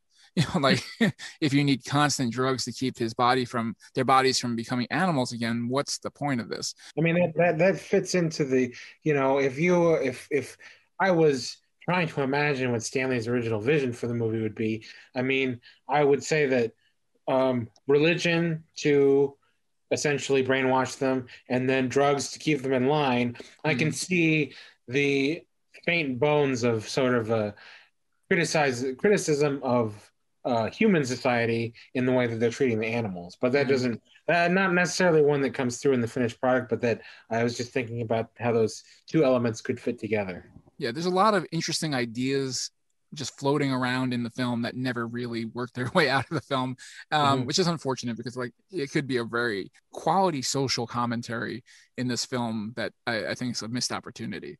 Mhm. Well, as he's giving them the drugs, he tries to get Hyena to get his drugs, and Hyena shows him that he doesn't need, you know, he doesn't need him. He won't be able to control him with the the magic garage door opener. So he says, you know, I'm, you know, I'm out of here. and now mm-hmm. it's now it's on because if he can do it, then who else can do it? And now you see the creature starting to regress a bit. Yeah, the creatures. Apparently, there's some like it's weird because it's like this is supposed to be a, a, a an animal hybrid society where there is no violence except um, there's this little bit where it's like uh, the the one son who has the tuxedo on is like, is there going to be a hunt? Like this is a thing that they do often, and it's Yeah. like that doesn't make any sense. But uh, Val Kilmer's like, yeah, there's going to be a hunt. So uh, a bunch of the animal creatures are given the tools to go try and hunt down the hyena one. That is a very good point. He does act like this is something that we do. And and so again, yeah, where did this happen before? Who mm-hmm. were they hunting? good, good point. Well, while this is all happening, Aisa goes to her father because she is regressing. Mm-hmm. And this it's a nice little father daughter moment. It's actually kind of nice between Fairuza Balk and Marlon Brando, and you can see where why Fairuza Balk wants to work with Brando, and you can see why Brando, you know, he's kind of like this old grandpa kind of character. However, there is another character in this scene that needs to be addressed, and that's his ice bucket hat. Yeah. that's what I was thinking of. So not only does he have this white stuff and his just wraps that he's wearing, he has an ice bucket on his head. now, and it's Aisa like has to fill. Yeah, it's like wrapped in a hat, basically. Yes, That so you can't really see the ice bucket, but it gets filled with ice in the middle of the scene, so you Yeah. know that it is an ice bucket. yeah, because apparently in the film, uh, um, Moreau has a real issue with the heat. He mentions often, "Oh, it's too hot, it's too hot," and and so they pour ice into this bucket on his head to keep him cool. However, apparently this was also Brando's request because he was hot and he wanted buckets of ice on his head.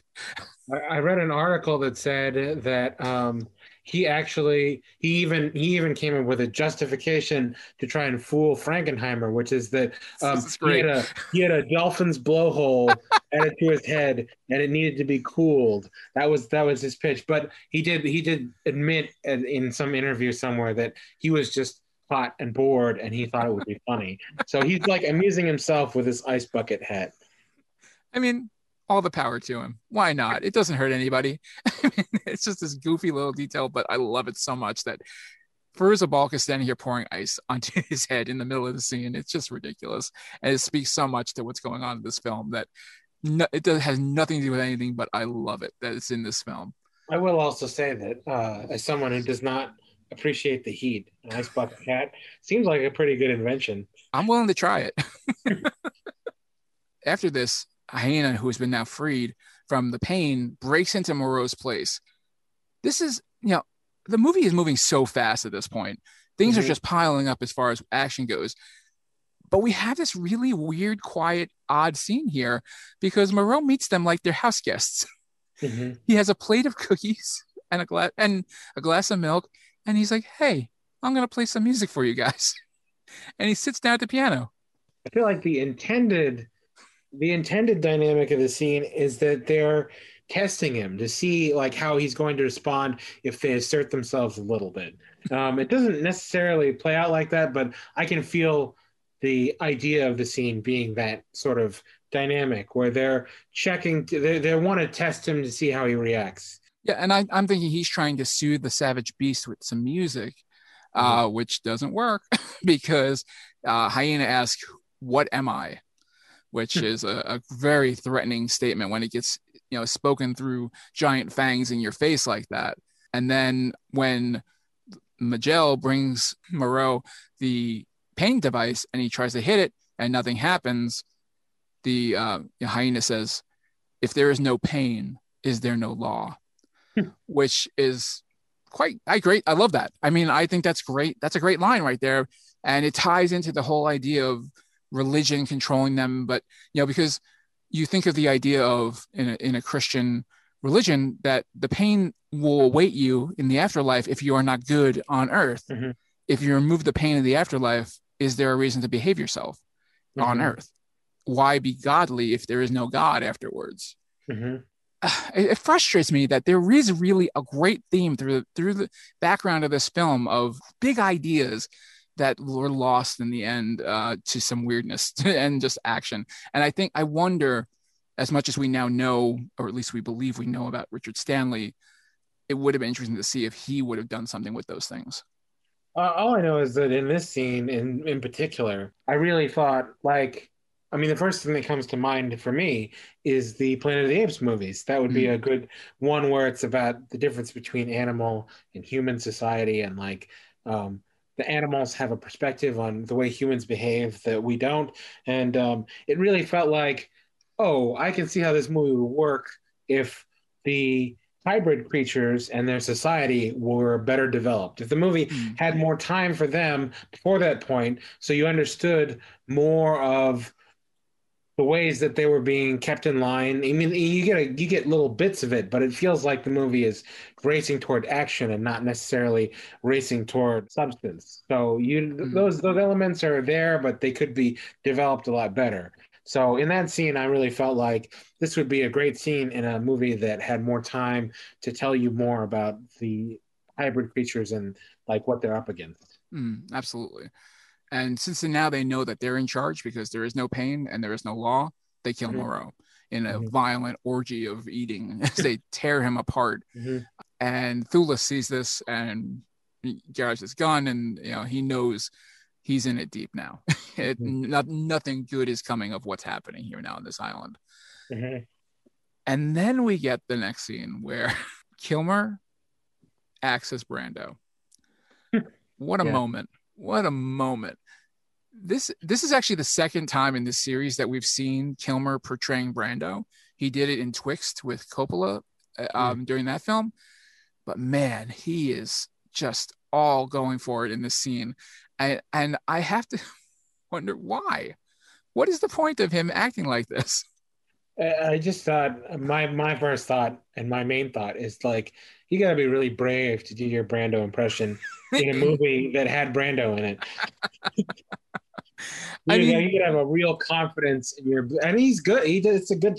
It's a good imitation of him. It seems especially strange to know to watch it knowing that they did not necessarily get along great during the No. making of the movie. And I read, uh, even though the, even despite that, I read trivia that said uh, Kilmer asked for permission before doing it, so Brando Yes. must must have granted it. Uh, but he really, like you said, not only does he go all out in terms of really doing the bit and doing it for a long time, he does it in the world of the movie too by putting the white makeup on and the sarong and really looking exactly like Brando did before when his character was around. He even tucks a pillow under his shirt Yeah. to like stuff himself. And as he walks away, it just drops out of his shirt, and it's just like, just this defeat. That's like the ultimate defeat. It's like I'm done, and the pillow falls out of his shirt. It's very strange because it's like uh, one thing that would probably help this enliven this movie a little bit would be a real sense of humor. And you watch these scenes, and the impression is amusing, but you, you I, I watch it and I don't know. Does the movie want like? Do the filmmakers want me to laugh at this? Is like, is this Hmm. supposed to be funny? I can't tell. It's it's amusing, but it's like it doesn't necessarily feel like it's totally amusing on purpose. Yeah, there are moments between Montgomery and and Douglas that have some humor to them, but they're so like slight that you know it Yeah. doesn't. You know, you think it might be a little bigger if you have somebody like Kilmer just you know being himself and essentially it does you know Mhm. being that that slick guy who has who's just charming as all get out well unfortunately for them for kilmer and for douglas um i'm going to keep using their names interchangeably azazello one of the sons is now joined forces with hyena and they burn the boat so there's no way off the island now at this point uh and we go back to he, the- he, he comes upon hyena burn preparing to burn the boat. Mhm. and then uh Hy- i think basically hyena is a little power drunk. So Mm, he might as well he, he believes that he's going to kill azazello but then azazello promises him the like azazello has a, a real gun and he says uh, I know where you can get more guns. Uh, I forget Mhm. what the term that he uses, but he has a primitive term for the guns, like fire fire sticks or something like that yeah, something like that. So uh, uh, ultimately, he he bargains with uh, hyena, like you take my implant out, and I'll show you where the guns are. Mm, yeah. You know, Azazello is essentially part of the ruling class of this island. So whatever alliance they can have together is always going to be tenuous because they're coming at this from two different angles.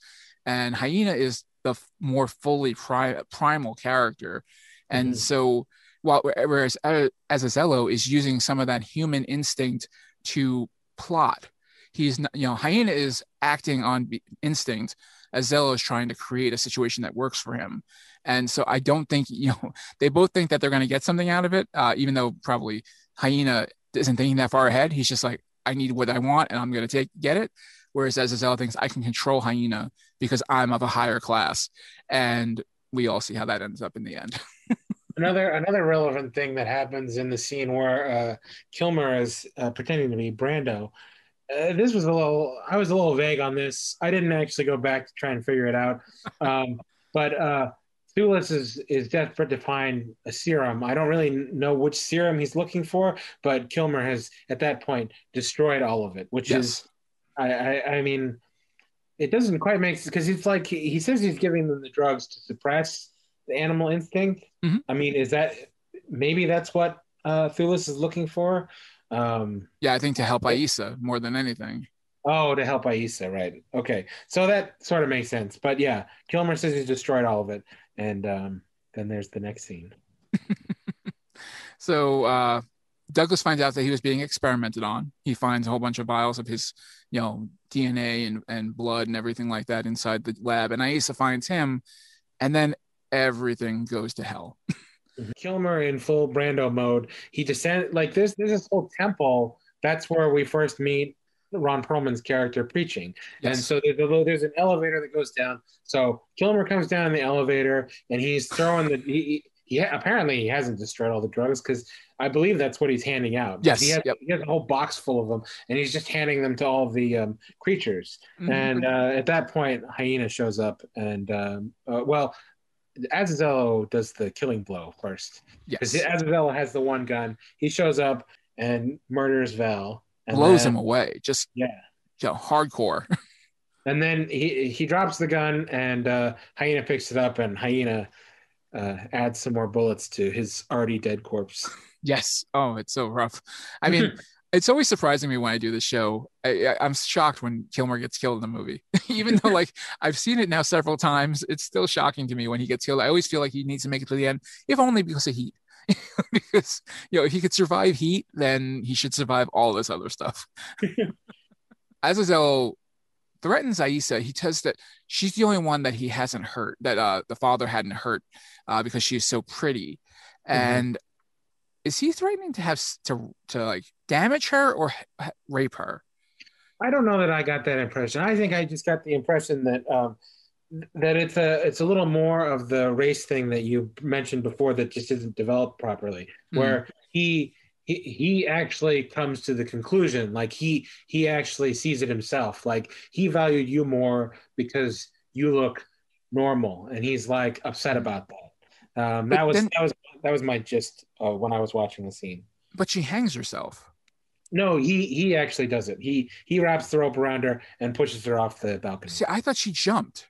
No, no, no. He he. I knew he wrapped it around her, but I thought she jumped to get away from him. That wasn't. I mean, maybe maybe that wasn't my impression. Hmm. I thought he was killing her because he, you know, she was father's favorite, basically. Hmm. Uh, yeah, I, I was like, oh, okay. Uh, but yeah, I think it works either way. Uh, you know, because he's very creepy at that point. The main, And, the main uh, thing that shocks me is like with all the studio notes, nobody said Aisa has to live. That seems like yeah, like that. It's such a surprising thing to me that I mean, maybe at that point they were just like, just get it over with and finish the movie. We don't care. It's not going to be good.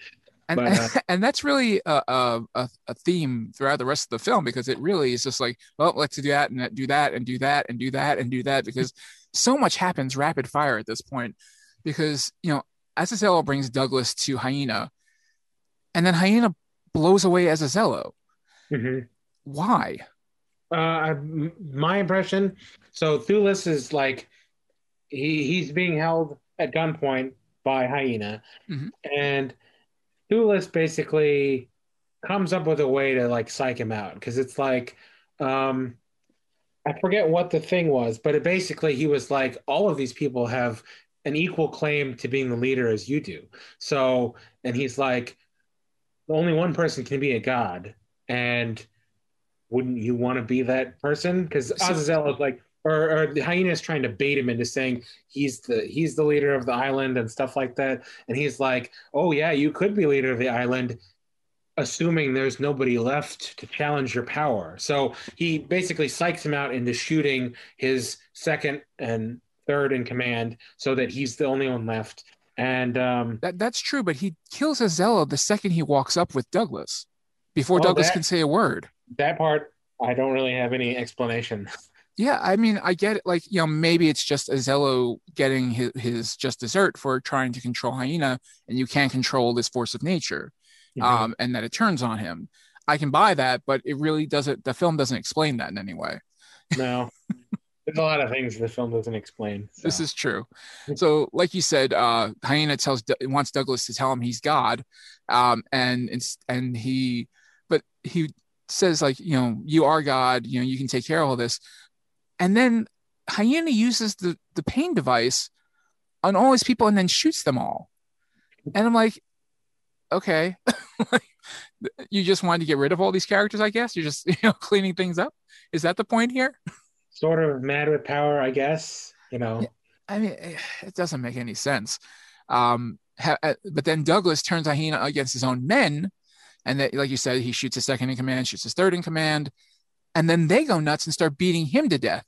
Well, because there's two, because because uh, uh, Moreau has two sons. One and uh, one of them's Azazello, and he's the one in the Mhm. tuxedo. And then he has another son who's in Yeah. like a waiter's coat. Yeah, And- M'Ling. Okay, M'Ling, yeah, and M'Ling is like a little nicer and a little more sympathetic. And I Yeah, he's the religious one. ul- ultimately, um, he he sort of comes to the rescue because there's like a big pile of gasoline or something nearby. So he he takes the opportunity to throw a torch and um, uh, get one over on uh, Hyena because he Mhm. thinks he, clearly he thinks Hyena is mad with power. Yeah, I just didn't understand why they were now beating Hyena to death, and then he just wanders into the fire and burns himself to death. And there's no like, there's no explanation as to what happened there. Oh, I think ultimately that's supposed to be like a little hint of like humanity where he's like he could just go crazy and go out in a blaze of glory like where he forces them to kill him but Mhm. he's the idea is that he has enough self-reflection to just let himself die instead quietly instead of because because uh, Thewlis has the gun and is pointed at him and he's ready to kill him but then he doesn't have to because uh Hyena kills himself Mm. Yeah, I mean, this film tries to clean up a lot in a very short period of time with no real logic to any of it. It just, it all just kind of happens, and and you're supposed to accept it because then Douglas is going to leave. He built a little raft, and he's going to go back, go home, and he's going to bring help for the creatures on the island. At which point, they, you know, uh, Ron Perlman says, "No more scientists. We have to be who we are." And so he's like, "Okay, I'll just leave you here." And then we get the most heavy handed bit of connection to society in this ending part where we get all this footage of violence and hatred uh, from, from archival or stock footage. And the narration by Thewlis says that, you know, society is made up of animals and they have animal behavior and they will turn on each other and kill each other.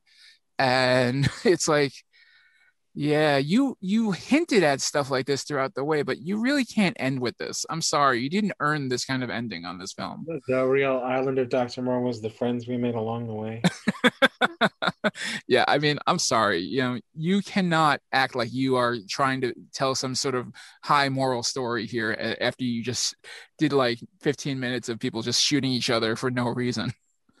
Yeah, uh, it, it it is funny. I said this before we started, and I said this uh, elsewhere um, after I watched the movie, but it's just really surprising to me. You know, for a movie that is about an island full of animal human hybrids, and there's like gunfights and explosions and uh, romance and all this stuff, it's just a surprisingly boring movie. Uh, I found it, uh, even though there's all this great behind the scenes stuff that you can infer into the movie, and even though the movie actually for being a like a notorious disaster or a notorious problem project um, it's fairly coherent um, the acting is pretty good the directing seems fine it doesn't feel like it was patched together in post-production so all things considered it turned out pretty well but it is really uh, not that engaging ultimately. no, it's a surprisingly slow film, especially when you consider the greatest thing it has going for it. It's about a 90 minute film. yeah. And how do you have a 90 minute film and still feel like there's not a lot going on? Yeah. Uh, I mean, I think that's really uh, typical of a lot of these blockbusters that go bad. They just they put a lot of stuff into it, and they just feel like stuff is going to save the day. But if you don't really think about how that stuff goes together or how that adds up into some sort of like arcs or something engaging for the viewer, then it's just not going to work. Mm. Very disappointing. And I guess we'll see what happens in the future because uh, they're actually working on a TV series of Moreau now with a female Dr. Moreau. So, you know, maybe maybe they can do a better job with it this time around. Yeah, maybe. So now that we've had our say, let's hear from the man himself. It's time for a reading from the Book of Val. So our reading today comes from Val Kilmer's memoir, I'm Your Huckleberry. Naturally, this insane film gets a chapter all to itself, thanks to all the background stuff. And I have to say, it might be the best chapter in the whole book. And in this passage, he talks about coaxing a depressed Brando into performing. Before I read that, I just should note that, like you said, these two were not friends on the film. you know, there were, you know, reports that neither would leave their trailer until the other one would leave their trailer. So big egos, big clashing. But according to Kilmer, he uh, was a friend in some way to, to Marlon Brando. Marlon was always upbeat on set, but at night he mourned his life's private tragedies in silence. Sometimes he invited me to sit beside him. He'd ask me to read him a poem. It might be Yeats or Walt Whitman or a Shakespeare sonnet. It didn't matter. He just wanted to hear the sound of beautiful language. Sometimes he would weep, but never for long. Eventually, he'd ask me to tell the director that he was ready. Courageously, he completed the film. John Frankenheimer went on to blame me publicly for ruining the movie. I always thought it was an odd thing to try to do, blame me for his failure to make an entertaining film, because my character dies halfway through it, and the last half of the film sucks as bad as the first. So, how do you work that out? I don't blame John for its failure, but he also could have been its savior. Thanks be to Val. Yeah. Doesn't pull any punches on the late John Frankenheimer. He does touch on something that we didn't mention previously. Um, the big thing, so like in pre-production, as I mentioned, um, Stanley had the meeting with Brando, and Brando backed him because uh, Brando liked Stanley personally. Mhm. And then there was this, uh, you know, he got to Australia, and uh, there were weather problems and all these other things that sort of like and he didn't like meeting with studio executives so that was really making the new line people nervous that he wouldn't he wouldn't show up for Mhm. meetings and stuff and um he, one of the things that he was banking on was having Brando to back him because obviously studio's not going to say no to Brando. If Yeah. Brando likes the guy, then then they're going to listen to Brando. But uh, Brando's one of Brando's daughters, I believe, committed suicide. Yes. And um, so Brando went into, you know, sort of, you know, he was mourning and he went into reclusion and um, he wasn't there to protect Stanley when Stanley was ultimately fired. Uh, Mm. I don't think he was around. And then um, I read a little tidbit that said both both Brando and Kilmer reportedly apologized to Stanley, Stanley when he unmasked himself at the wrap party. Um, I don't know if that's true or not, but that was that was the story that I read. Yeah, same here. I I mean, I think that came from Stanley, so I'm not sure if I believe it or not. Um, but you know, hey, um, he doesn't mention him negatively in the book, so it's very Yeah. possible it's true. I did like on the DVD. Uh, there's interviews. Uh, there's actually a featurette about uh, the making of the film, and it's mostly Kilmer interviews, which is odd. For most of these things, you don't get a lot of Kilmer in these featurettes. And he had the line, "I expected the unexpected, and I was satisfied in the extreme." so I thought that was entertaining from him. That's So- Now that we've heard from him, let's hear from some others. Come, children, let's explore the kills and valleys. So, Kills and Valleys, the best and worst reviews of this film. On Rotten Tomatoes, The Island of Dr. Moreau is rocking a 24% fresh rating, which seems wholly appropriate. David Ansen of Newsweek was something of a fan of the film. Uh, this update of H.G. Wells' 100 year old novel is, until it collapses in the last 30 minutes, giddily entertaining, a tropical horror po- potboiler with a wry sense of its own absurdity. At 90 minutes, it has the spotty feel of a movie that's missing crucial se- sequences.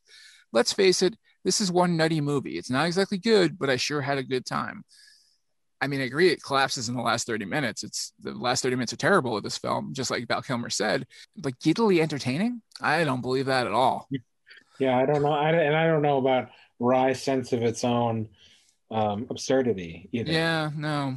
Uh, David Ansen was uh, watching a different film, apparently.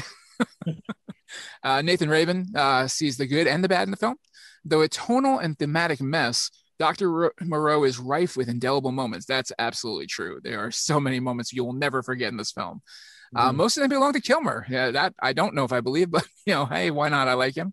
Uh, I quite enjoyed the oddball humor and stoned rhythms of Kilmer's performance, and the old school artistry of the character design and makeup. I mean, I do enjoy Kilmer's performance in this film because it's pure Kilmer. It's it's him being a lunatic. I like I'll that. never, I'll never forget his Brando. Yeah, absolutely. uh, past Kilmercast guest Jason Bailey's review was less kind. Uh, credit where due, a movie like Dr. Mor- Island of Dr. Moreau is risky as hell. And as we see, it's very easy for a story with this many ridiculous elements to fall flat on its face. It requires a filmmaker willing to go all the way with it. And that's where this viewer ended up after visiting both Dr. Moreau and the documentary inspired, with the realization that this could never land as a summer studio project in the hired hand at helm. Yeah, I, I think Frankenheimer only had so much to say about this film. You know, um, he got it over the finish line essentially. I think he was working mostly with Stanley's ideas and didn't know what to do with a lot of them, uh, except for to put more action into it. I also heard that um, he he successfully strong armed the studio into paying him a lot of money to come and save their ass, and he even got three more movies out of it. I don't know if they were actually made or not, but that was the deal that he made at the time. Pretty sweet deal, I had to say. uh, and although he didn't review the film in print, in a retrospective on Brando, Roger Ebert said that Dr. Moreau is his worst film. I would argue that it's probably Christopher Columbus The Discovery, which is a really terrible film. Um, I mean, yes, this is not the greatest Brando performance, but this film overall is not nearly as bad as Christopher Columbus. I mean, I would certainly say that Brando is fine in it. Like, he's Yeah. fine. Uh, the movie is not great, but I don't think that there's anything wrong with Brando's acting. Not really, no. He's over the top, and I, I mean that's what this needed was somebody to be weird. Uh, over on Amazon, the Unwashed Masses have left us 1,365 reviews as of this recording, and of those reviews, 62% are five stars. Can you believe that? it's Amazon. Uh, Dr. Moreau's Island is one of the best pictures I can possibly think of for a movie because of the scientific, technical ingenuity, DNA, human DNA mixed with animals, humans. It is a very good movie. That's when they can put it right on the box, just unedited. no editing, no notes. It's all good. uh, perhaps they were better off on all fours, anyways. Some of the animals are evil. Some of the animals are religious. Some of the animals seem to be in cages. There's a midget. Val Kilmer gives the animals drugs. Someone gave a steroid animal a gun and it shot a few people and killed his dad. And then he jumped into a fire and he wasn't aware of he was doing because he was stupid. So he yelled, Why? Why? And the animals sent the main character back to tell his story, but that's not the story. that's a five star review. you really can't trust Amazon. great home entertainment, great cinematography, landscapes, wildlife. The story is believable.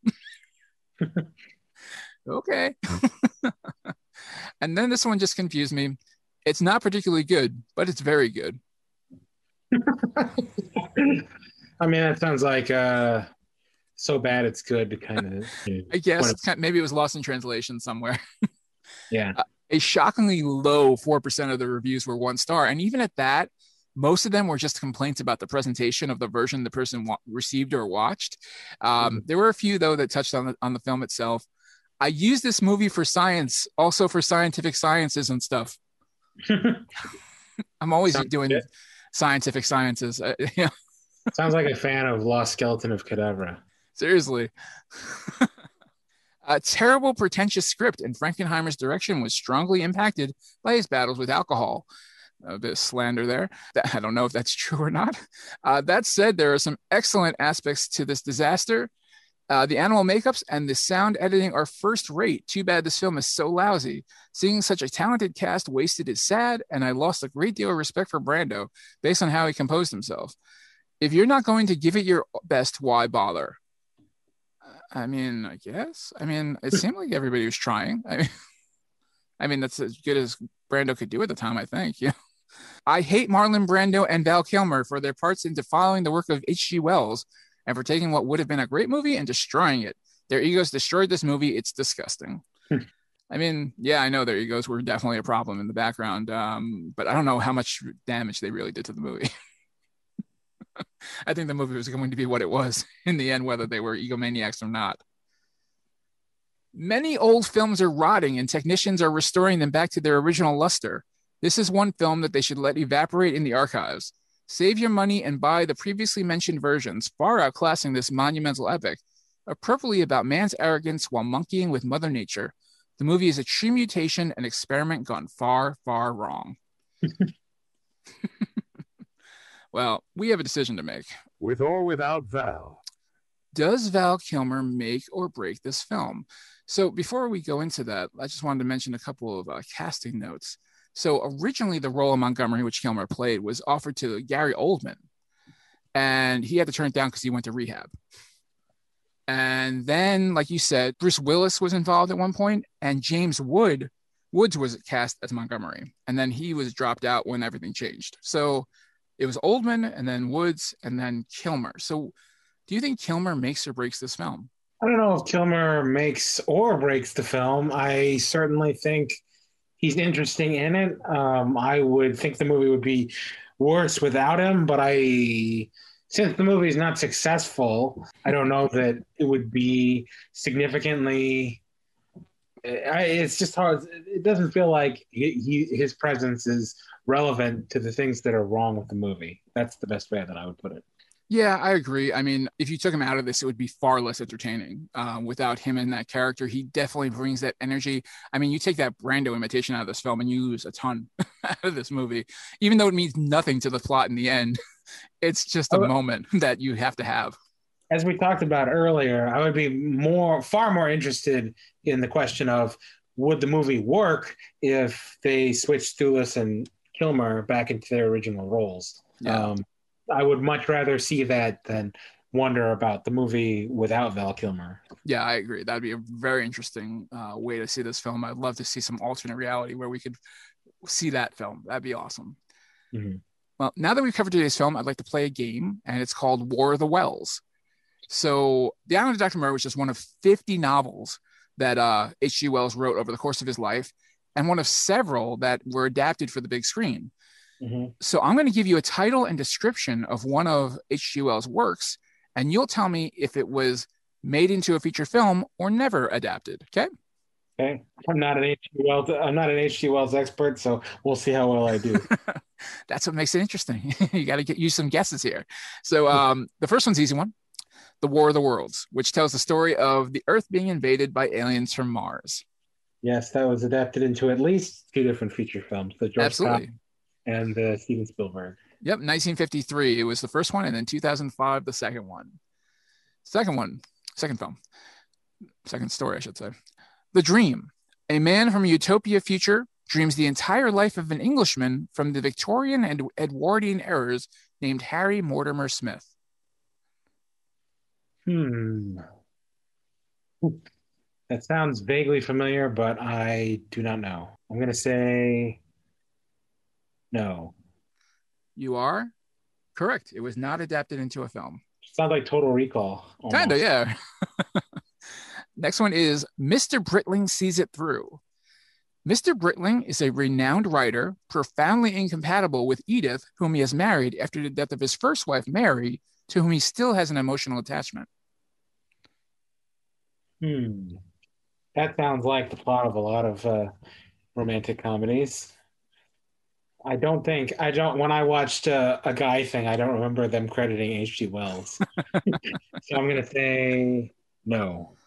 And you would be correct. It has not been adapted, at least not officially. Uh, Another another possible inspiration on the Heartbreak Kid as well. Possible. Next one is The Shape of the World to Come. Sometime in the future, man has set up colonies on the moon where when Earth becomes uninhabitable. A madman decides to destroy the moon colonies with his robot and automated ships, and only three people and their robot can stop him. I have not seen it, but I believe that's in the Criterion Collection. The Shape of Things to Come is the name of the movie. Well, this one is actually The Shape of the World to Come, and it was from 1979, starring Jack Palance. Oh, There's apparently two similar titles. I could have sworn that sounded like the because I remember looking up the shape of things to come on Criterion, and I thought that those had the same title, but maybe I'm just making that up. Well, either way, you got it right. so good on you. So as I was editing this episode, uh, and I heard Tyler's answer about this, it sounded like he really knew what he's talking about, which I trust Tyler. He would know what he's talking about. And I checked, and there is a Criterion edition of a film called Things to Come, which is based on the H.G. Wells book, The Shape of the World to Come. Uh, just didn't come from my research because the title is different than the actual novel. Uh, so Tyler was correct on both counts. He it was a movie, and it also was a different movie than the one with Jack Palance. So uh, bonus points. Next one is the Food of the Gods. A group of friends travel to a remote Canadian island to hunt, only to be attacked by giant killer animals which have populated the place. Um, that feels like one that that feels a little primed to be a movie, so I'm just gonna guess yes. You would be correct. In 1976, it was made into a film, and I believe a couple other things at the times as well, but that was the the main one. Doing well. When the sleeper wakes, about a man who sleeps for 203 years, waking up in a completely transformed London in which he has become the richest man in the world. Hmm. I'm gonna guess yes. Sorry, no, that one has not been adapted yet. It does have similarities to Sleeper by Woody Allen, uh, but not really an adaptation of it. Just similarities. Next one Half a Sixpence. Arthur Kipps, an orphan apprenticed to a tyrannical owner of a mercantile, has an ab- sudden abrupt change of life when his wealthy grandfather dies and leaves him a pile of money. I'm gonna say I'm gonna say yes. You are correct. 1967. This would be the last film by George Sidney, who directed Viva Las Vegas with Elvis Presley and Bye Bye Birdie. Next one is The Holy Terror. Rudolph Whitlow is born with such an aggressive temperament that he's referred to as the Holy Terror and eventually gets involved in socialist activism and a group strategizing for world revolution.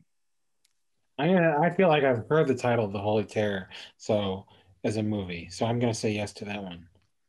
Sorry, no, it's not adapted. There is a Batman story, Holy Terror, um, where he play he grows up in the church and is a, a vampire, I believe, uh, but not this story.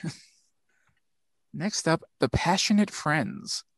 A woman meets a man whose love she has rejected for years. Very basic plot. Yeah, that's pretty basic. Uh, I'm gonna say no.